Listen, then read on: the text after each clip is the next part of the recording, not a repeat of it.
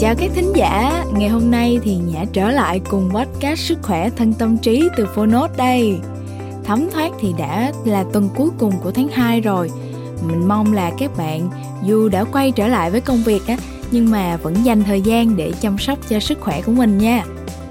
Quyển sách ngày hôm nay sẽ nói về một cái chủ đề đó là dinh dưỡng và tên của quyển sách này là Acid và Kiềm trong thực dưỡng bởi tác giả Herman Aihara thực phẩm và những cái tác động của đồ ăn thức uống lên sức khỏe của con người ngày càng được quan tâm và nghiên cứu nhiều hơn trong thời đại ngày nay và nếu như khoa học phương Tây dùng độ pH để nghiên cứu và định hình nên khái niệm về tính axit, tính kiềm trong thực phẩm thì ở tại phương Đông của chúng ta lại có một cái triết lý âm dương, nhiệt hàn cùng rất là nhiều lý thuyết thú vị, vừa bao quát mà lại vừa vi tế khác nhau. Vậy thì ý nghĩa của những khái niệm này là gì ha? Chúng đóng vai trò như thế nào trong việc nuôi dưỡng hay là phá hủy cơ thể của chúng ta ra sao? Uhm, thực phẩm có thể vừa âm hoặc là dương, vừa có tính axit hoặc là kiềm, có được không? Một thực phẩm vốn chứa nhiều axit, vì sao lại được coi là thực phẩm tạo kiềm? Liệu chúng ta có thể kết hợp hài hòa những lý thuyết của phương Đông và phương Tây để khai thác tối đa lợi ích từ thực phẩm? Giảm thiểu thể trạng bệnh tật và phục hồi sức khỏe bạn sẽ tìm thấy được tất cả những cái câu trả lời cho những cái vấn đề trên trong quyển sách Acid và kiềm trong thực dưỡng của tác giả Herman Aihara nha. Cuốn sách giải thích rất là tỉ mỉ các cặp khái niệm giữa acid và kiềm, âm và dương, giúp chúng ta hiểu và phân biệt giữa tính acid, kiềm và khả năng tạo ra acid kiềm của thực phẩm nữa đi sâu vào phân tích các nguyên tố tạo kiềm và tạo axit, cùng vai trò của các chất dinh dưỡng đối với sự cân bằng axit và kiềm trong cơ thể của mình. Bên cạnh đó thì quyển sách còn thể hiện được tính thực tiễn khi mà liệt kê một loạt các nhóm thực phẩm thông dụng theo mức độ tạo axit hoặc là kiềm hoặc là tính âm và dương, và tính thực hành khi giới thiệu biểu đồ 4 bánh xe nhằm giúp người đọc có thể à, tự thiết kế cho mình một cái bữa ăn cân bằng nè Ngoài ra thì độc giả còn được giải thích khái quát về thể trạng nhiễm axit kiềm, mức độ axit của các loại dược phẩm và nhận được nhiều lời khuyên bổ ích về ăn uống nữa. Tư duy và lối sống cho một số vấn đề bệnh tật phổ biến cũng sẽ được đề cập trong quyển sách này. Bây giờ thì mời các bạn cùng đón nghe chương 1 của axit và kiềm trong thực dưỡng. Hẹn gặp lại cả nhà trong tập tiếp theo nha.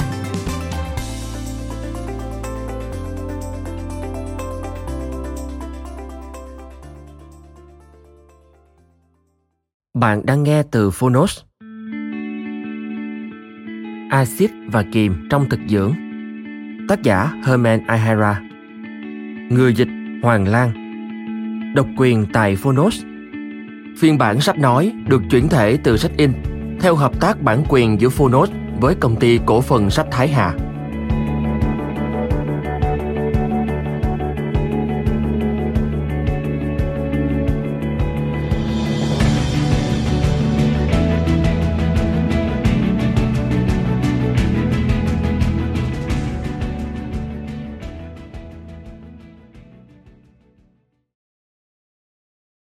Chúng tôi tin rằng cuốn sách này cần được xuất bản để tạo điều kiện cho độc giả có cơ hội tiếp cận những thông tin đa chiều trong lĩnh vực sức khỏe.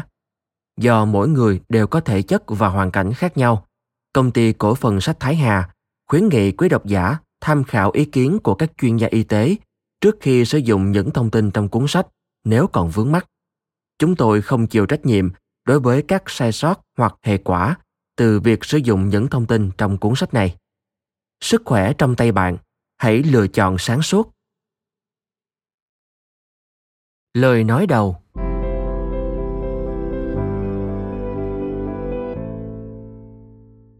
Đông là đông, tây là tây. Hai nửa bán cầu ấy không bao giờ gặp gỡ. Đó là câu thơ của rudyard kipling, một nhà thơ người anh. Ông từng có thời gian sống tại phương đông, nhưng thời đó đã lâu quá rồi. Còn bây giờ chắc chắn ông sẽ có cái nhìn khác hẳn nếu được sống ở đây. Ngày nay, judo, karate và các môn võ thuật khác đều có hàng ngàn người theo học và rất được coi trọng ở thế giới phương Tây. Trong tương lai gần, Chúng thậm chí sẽ còn được đưa vào dạy cho học sinh tiểu học.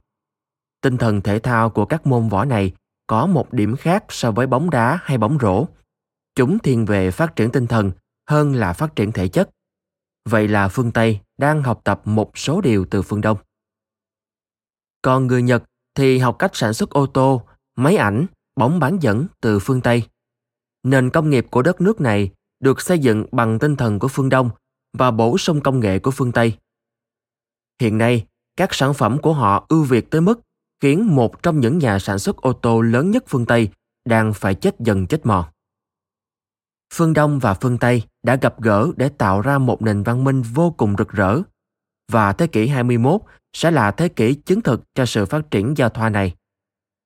Quá trình này đã rục rịch khởi động. Judo, Aiki, thiền, yoga, vô tuyến truyền hình và những chiếc bóng bán dẫn mới chỉ là giai đoạn đầu tiên của nền văn minh. Ở giai đoạn thứ sáu và thứ bảy, phương Đông và phương Tây sẽ đạt đến sự giao thoa ở cấp độ tôn giáo và nhận thức. Quá trình này chắc chắn sẽ không hề dễ dàng. Và khi hai nửa bán cầu hòa làm một, một thế giới tổng hòa sẽ được thiết lập. Mục đích của tôi khi viết cuốn sách này là nhằm hướng dẫn công chúng phương Tây dần chấp nhận các khái niệm về khoa học của phương Đông và áp dụng chúng vào cách tư duy về y học của người phương Tây.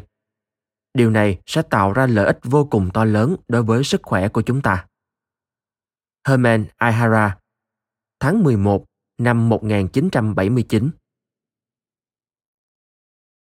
Cuốn sách này là để dành tặng các thầy cô giáo của tôi ở trường tiểu học, trung học và đại học, cho George Osawa và Limason, cho cha mẹ ruột và cha mẹ nuôi của tôi, cho anh rể tôi và cho tất cả những tác giả mà tác phẩm của họ đã mang đến cho tôi nguồn cảm hứng để viết nên cuốn sách. Herman Ihara, 20 tháng 2 năm 1980. Chương 1 Tầm quan trọng của sự cân bằng axit và kiềm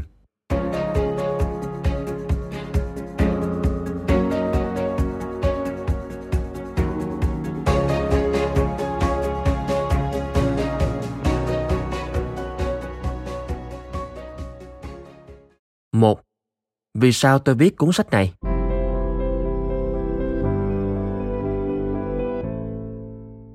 Từ cuối thế kỷ trước cho tới thế kỷ này, rất nhiều khái niệm quan trọng của cuộc sống đã được đưa vào lĩnh vực sinh lý học. Trong số đó, phải kể đến thuật ngữ môi trường bên trong (milieu Entan được Claude Bernard đưa ra và cân bằng nội mô homeostasis được Walter Cannon giới thiệu. Trong cuốn Chức năng cơ thể người Function of the Human Body của Guyton có đoạn viết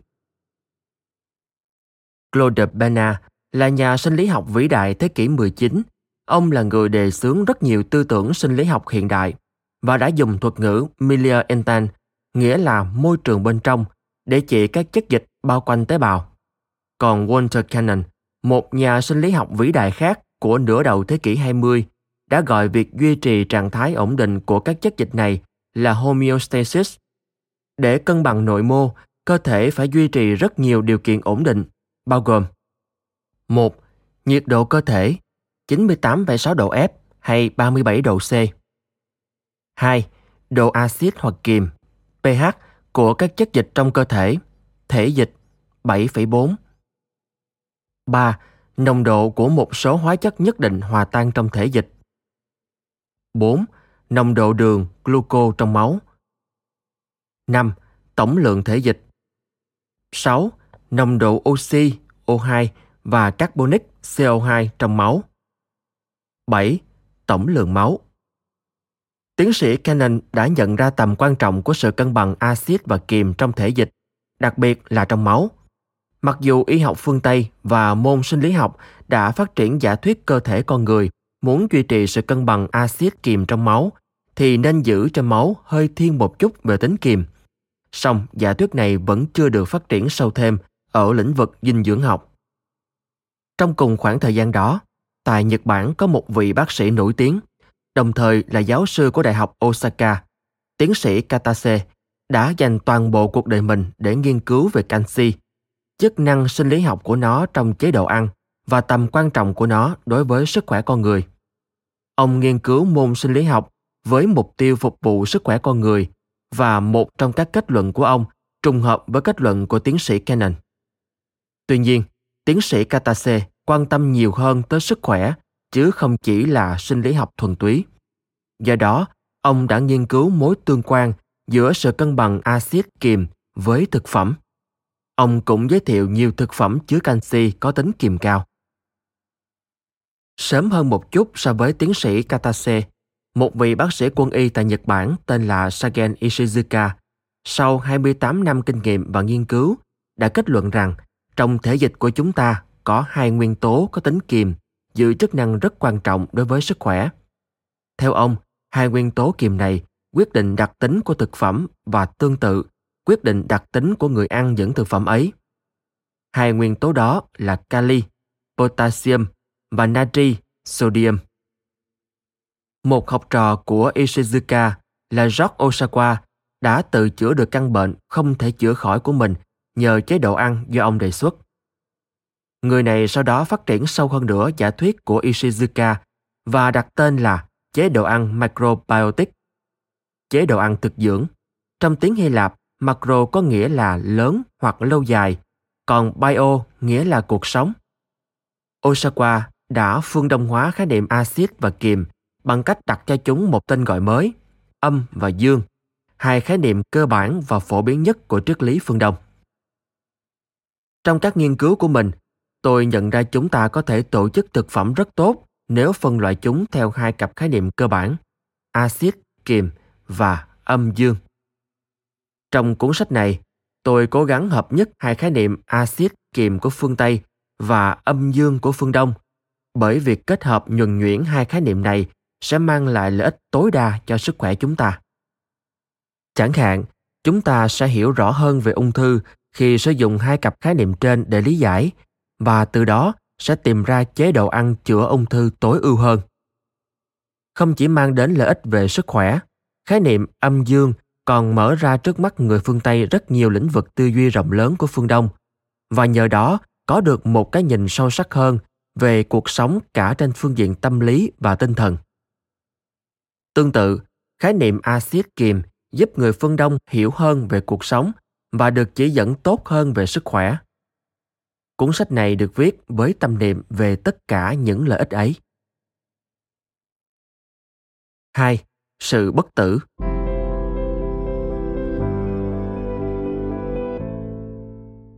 Từ xa xưa, con người vẫn luôn tìm kiếm sự bất tử. Kết quả là ngành hóa học được phát triển ở phương Tây và ngành y được phát triển ở phương Đông. Về lý thuyết, chúng ta là bất tử. Trứng kết hợp với tinh trùng tạo ra những tế bào mới. Từ những tế bào mới này, những cá thể sống mới sẽ phát triển. Những cá thể sống mới lại tạo ra trứng và tinh trùng mới và một lần nữa sinh ra những cá thể sống kế tiếp. Nói cách khác, những tế bào mầm không bao giờ chết. Tế bào mầm của cha mẹ sẽ mãi được duy trì sự sống trong những cá thể mới. Trứng và tinh trùng là các tế bào mầm. Theo sinh lý học hiện đại, trong cuốn Con người và thế giới sự sống, Man and the Living World, các tế bào mầm không hề có bất kỳ biểu hiện nào của tuổi tác và chúng truyền mầm sống từ thế hệ này sang thế hệ khác. Tuy nhiên, chúng ta còn nhiều loại tế bào khác. Đó là các tế bào thân, body cell, hay tế bào sinh dưỡng, somatic cell. Những tế bào này sẽ phát triển thành các mô chuyên biệt như dây thần kinh, cơ bắp, mô liên kết, gân, sụn, da, xương, mô mỡ. Các mô này tiếp tục phát triển cao hơn thành các cơ quan chuyên biệt. Không may là các tế bào chuyên biệt của các mô và cơ quan này sẽ có lúc lão hóa và chết đi.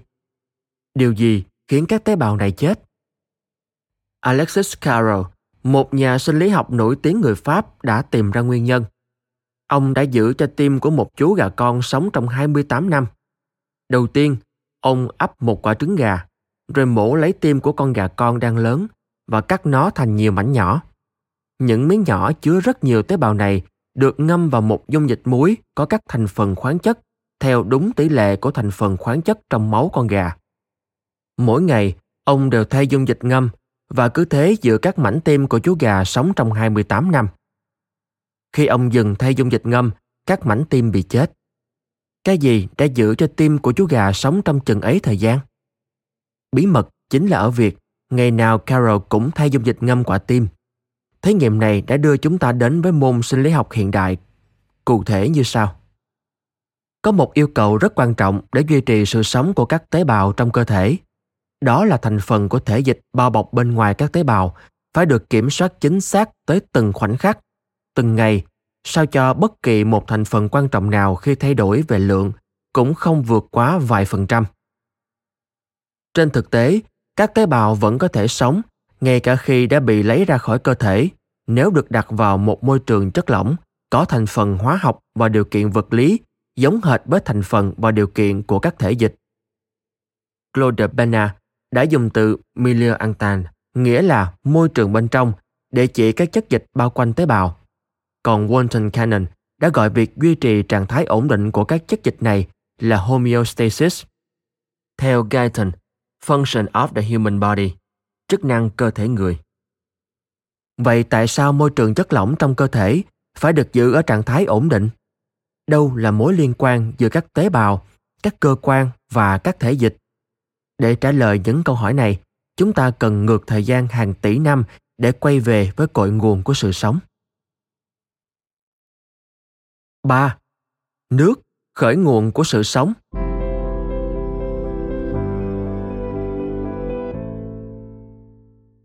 Không một sinh vật nào, dù ở trên cạn hay dưới nước, có thể sống thiếu nước. Không một tế bào cơ thể nào có thể duy trì sự sống mà không có nước. Chính vì vậy, giả thuyết sinh học được chấp nhận rộng rãi nhất về quá trình hình thành sự sống là sự sống được bắt nguồn từ đại dương. Thật thú vị, từ biển trong chữ tượng hình Trung Quốc cũng được cấu tạo từ ba bộ phận.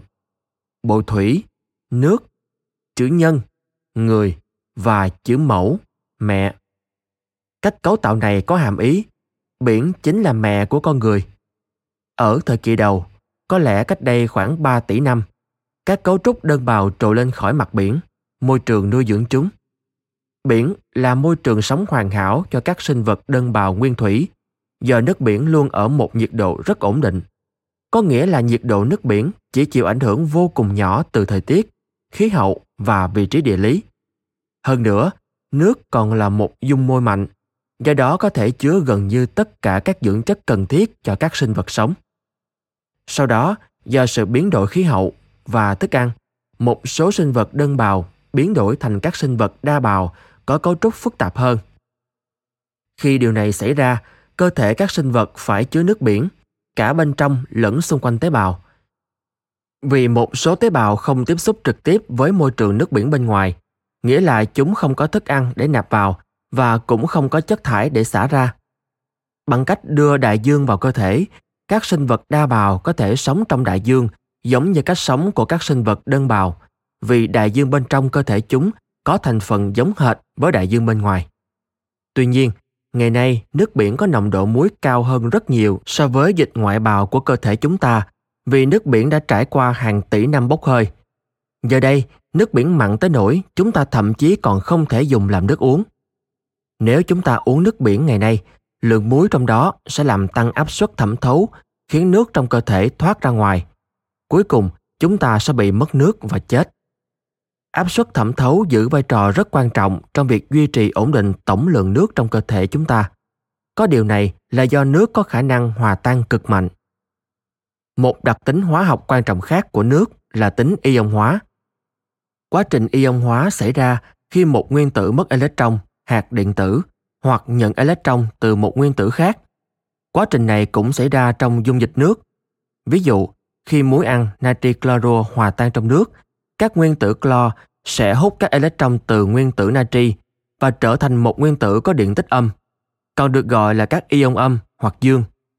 Nói cách khác, khi nguyên tử natri mất electron, nó trở thành nguyên tử có điện tích dương. Quá trình này gọi là sự ion hóa dương. Do các nguyên tố ion hóa kích hoạt các phản ứng hóa học, nên các nguyên tố tạo ra các phản ứng hóa học nhìn chung thường được coi là các nguyên tố ion hóa. Nước tạo ra quá trình ion hóa, nên khi mất nước, mọi phản ứng hóa học của cơ thể sẽ bị ngưng trệ. Điều này đồng nghĩa với cái chết. Quá trình chuyển đổi từ sinh vật đơn bào sang sinh vật đa bào là một bước chuyển biến to lớn của sự sống, bởi từng tế bào trong các sinh vật đa bào đã bắt đầu có sự chuyên môn hóa.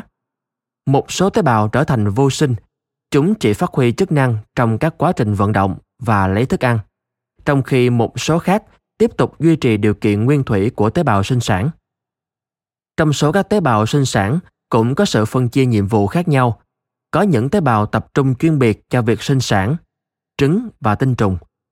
Và có những tế bào chỉ thuần túy duy trì khả năng sinh sôi nguyên thủy của chúng bằng cách nhân đôi. Nói cách khác, trong tập hợp các tế bào đã diễn ra sự phân hóa chức năng. Sự phân hóa này khiến chúng trở nên khác biệt hoàn toàn so với các tế bào đơn lẻ biệt lập, đồng thời tạo nên bước đầu tiên trong việc tổ chức cơ thể của một động vật phức tạp thông qua hiện tượng mất đi năng lực sinh sôi. Một khi bước đi đầu tiên này được thực hiện, sự phân hóa tế bào sinh dưỡng, tế bào soma sẽ tiếp tục diễn ra theo vô vàng hướng khác nhau với độ phức tạp ngày càng tăng tiến. Quá trình tiến hóa cứ phát triển dần dần như vậy, cho đến khi hoàn thành cả một chặng đường dài để đạt đến hình thái sinh vật phức tạp nhất, loài người. Một biến chuyển quan trọng khác dẫn đến sự hình thành sinh vật đa bào, như tôi đã nói ở đoạn trước, là chúng bắt đầu đưa môi trường sống bên ngoài, tức là nước biển, vào bên trong cơ thể. Như thế, chúng vĩnh viễn mất đi khả năng nạp nước, thức ăn và oxy trực tiếp từ môi trường rộng lớn khác biệt bên ngoài, cũng như khả năng giải phóng chất thải của quá trình này vào môi trường đó. Công việc tiếp nhận nguồn thức ăn và xả bỏ chất thải giờ đây được thực hiện tiện lợi hơn nhiều nhờ sự phát triển của những dòng chất lỏng luân chuyển ngay trong chính cơ thể sinh vật là máu và các dịch mô. Việc hình thành hệ thống tuần hoàn trong cơ thể đã đem lại cho các sinh vật này nhiều tự do hơn hẳn so với các sinh vật đơn bào. Từ đó, chúng phát triển thành một dạng sống phức tạp hơn mà chúng ta vẫn gọi là cá. Một số loài cá có tính dương hơn. Tôi sẽ giải thích khái niệm này sau. Phát triển khả năng sử dụng oxy từ không khí thay vì từ nước và trở thành sinh vật lưỡng cư. Điều này dẫn đến bước biến chuyển to lớn thứ hai trong sự sống của động vật.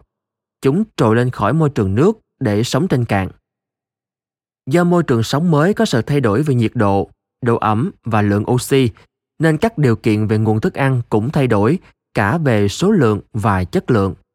Sự biến đổi của các điều kiện môi trường và thức ăn khiến cấu trúc cơ thể sinh vật phát triển ngày càng phức tạp và các chức năng tế bào ngày càng chuyên biệt hóa. Kết quả là tạo ra sự phát triển vượt bậc về cơ bắp, các cơ quan, hệ thần kinh phối hợp và hệ thống tuyến nội tiết. Trong đó bao gồm các cơ quan tiêu hóa, cơ quan tuần hoàn, cơ quan hô hấp, cơ quan đào thải chất độc và kiểm soát chất thải.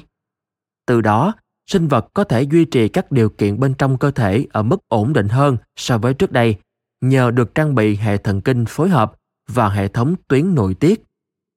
Mời bạn xem hình sơ đồ mối quan hệ tương hỗ giữa các cơ quan, các tế bào và môi trường chất dịch được đính kèm trên ứng dụng. Giữa các cơ quan, các tế bào và môi trường chất dịch trong cơ thể có mối quan hệ phụ thuộc tương hỗ. Với các sinh vật đa bào và các thể sống bậc cao hơn, tôi cho rằng ba yếu tố này thực sự có mối quan hệ ràng buộc lẫn nhau.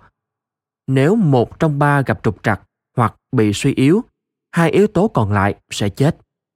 Tuy nhiên, ở những thể sống đơn giản nhất, các sinh vật đơn bào, thuở ban đầu các chất dịch lại nằm bên ngoài cơ thể và chính các chất dịch này là nguồn gốc hình thành nên các tế bào. Chính điều kiện và cấu tạo của chất dịch đã sản sinh ra tế bào đầu tiên. Hiện nay, lập luận này chưa được coi là một giả thuyết sinh học chính thống. Chỉ có vài nhà sinh học tin vào điều này trong đó có tiến sĩ Kei Trishima. Vì vậy, theo quan điểm của tôi, điều kiện và cấu tạo của thể dịch, đặc biệt là máu, là yếu tố quan trọng nhất đối với cuộc sống của chúng ta. Cũng có nghĩa là đối với sức khỏe của chúng ta. Trong cơ thể con người, các cơ quan như thận, gan và đặc biệt là ruột già có nhiệm vụ bài tiết chất thải và chất độc, đồng thời duy trì các điều kiện của môi trường bên trong ở mức lý tưởng nhất có thể. Tuy nhiên, khả năng của chúng không phải là vô tận. Nếu chúng ta ăn quá nhiều thực phẩm sinh độc tố hoặc không nạp đủ các nguyên liệu cần thiết để tẩy sạch chất độc, môi trường bên trong của chúng ta sẽ trở nên không thể kiểm soát và những điều kiện phù hợp để nuôi sống tế bào sẽ ngày càng mất đi. Các tế bào sẽ bị ốm và chết. Đa số bệnh tật chính là kết quả từ nỗ lực của cơ thể trong việc thanh lọc môi trường bên trong này. Ung thư là một điều kiện thể trạng, trong đó các tế bào cơ thể trở nên bất thường do những biến đổi bất thường của các loại thế dịch. Vậy thế dịch, trong đó có máu, nên có điều kiện ra sao? Hay nói cách khác, trạng thái cân bằng axit kiềm của cơ thể nên như thế nào? Thế dịch nên có tính kiềm nhẹ, như tiến sĩ Walter Cannon đã chỉ ra. Điểm quan trọng nhất quyết định sự tồn tại và hoạt động bình thường của các tế bào là không được để máu bị thiên lệch hẳn theo bất kỳ hướng nào, dù là tính axit hay kiềm. Nguyên tắc này cũng áp dụng cả với các dịch ngoại bào. Sau đây, tôi sẽ bàn tiếp về axit và kiềm. 4. Nghiên cứu về axit và kiềm mang lại cho bạn lợi ích gì?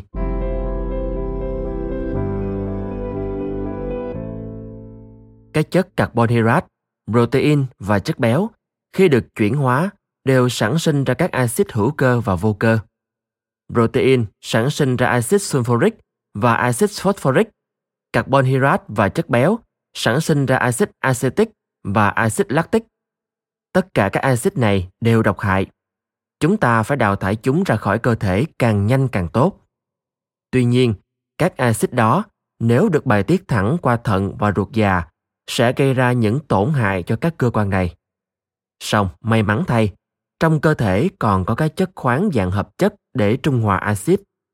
Quá trình trung hòa giữa axit và các chất khoáng này sẽ tạo ra những chất mới không còn độc hại đối với cơ thể và các cơ quan có thể đào thải chúng mà không bị tổn thương. Họ các chất khoáng có khả năng trung hòa axit gồm các loại muối carbonic có ký hiệu hóa học là BaCO3.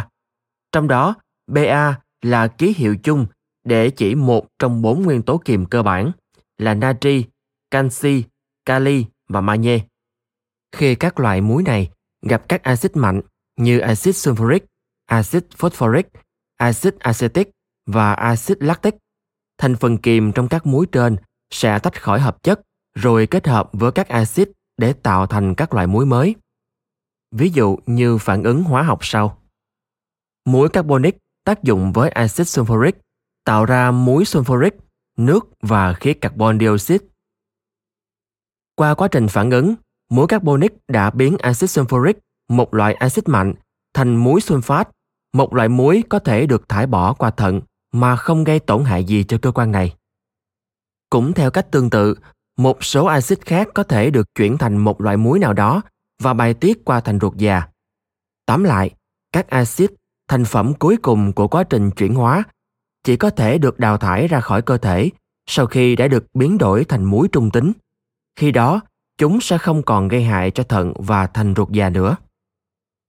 Nói cách khác, quá trình biến đổi này tạo ra kết quả là làm giảm nồng độ các nguyên tố kiềm như natri, canxi, kali và magie trong máu và sau đó là trong dịch ngoại bào.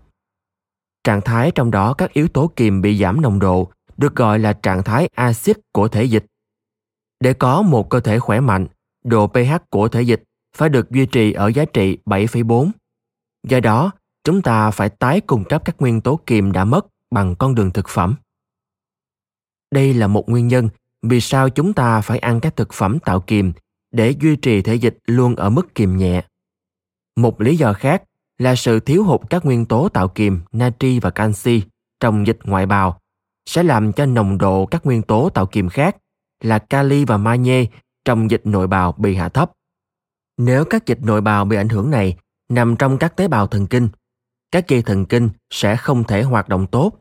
Hay nói khác đi, các dây thần kinh sẽ không thể truyền tải các thông điệp của cơ thể. Kết quả là chúng ta bị rơi vào trạng thái hôn mê. Do đó, chúng ta bắt buộc phải duy trì đủ lượng nguyên tố tạo kiềm trong thể dịch để duy trì độ pH luôn ở mức 7,4. Hơn nữa, một trong những nguyên nhân quan trọng gây ra ung thư và các bệnh thoái hóa khác là do các tác hại tích tụ từ tính axit của thể dịch. Vì vậy, nếu tìm hiểu về sự cân bằng axit kiềm được giới thiệu trong cuốn sách này, bạn sẽ ngăn chặn được các loại bệnh tật, trong đó có ung thư, bệnh tim mạch, đau tim và S.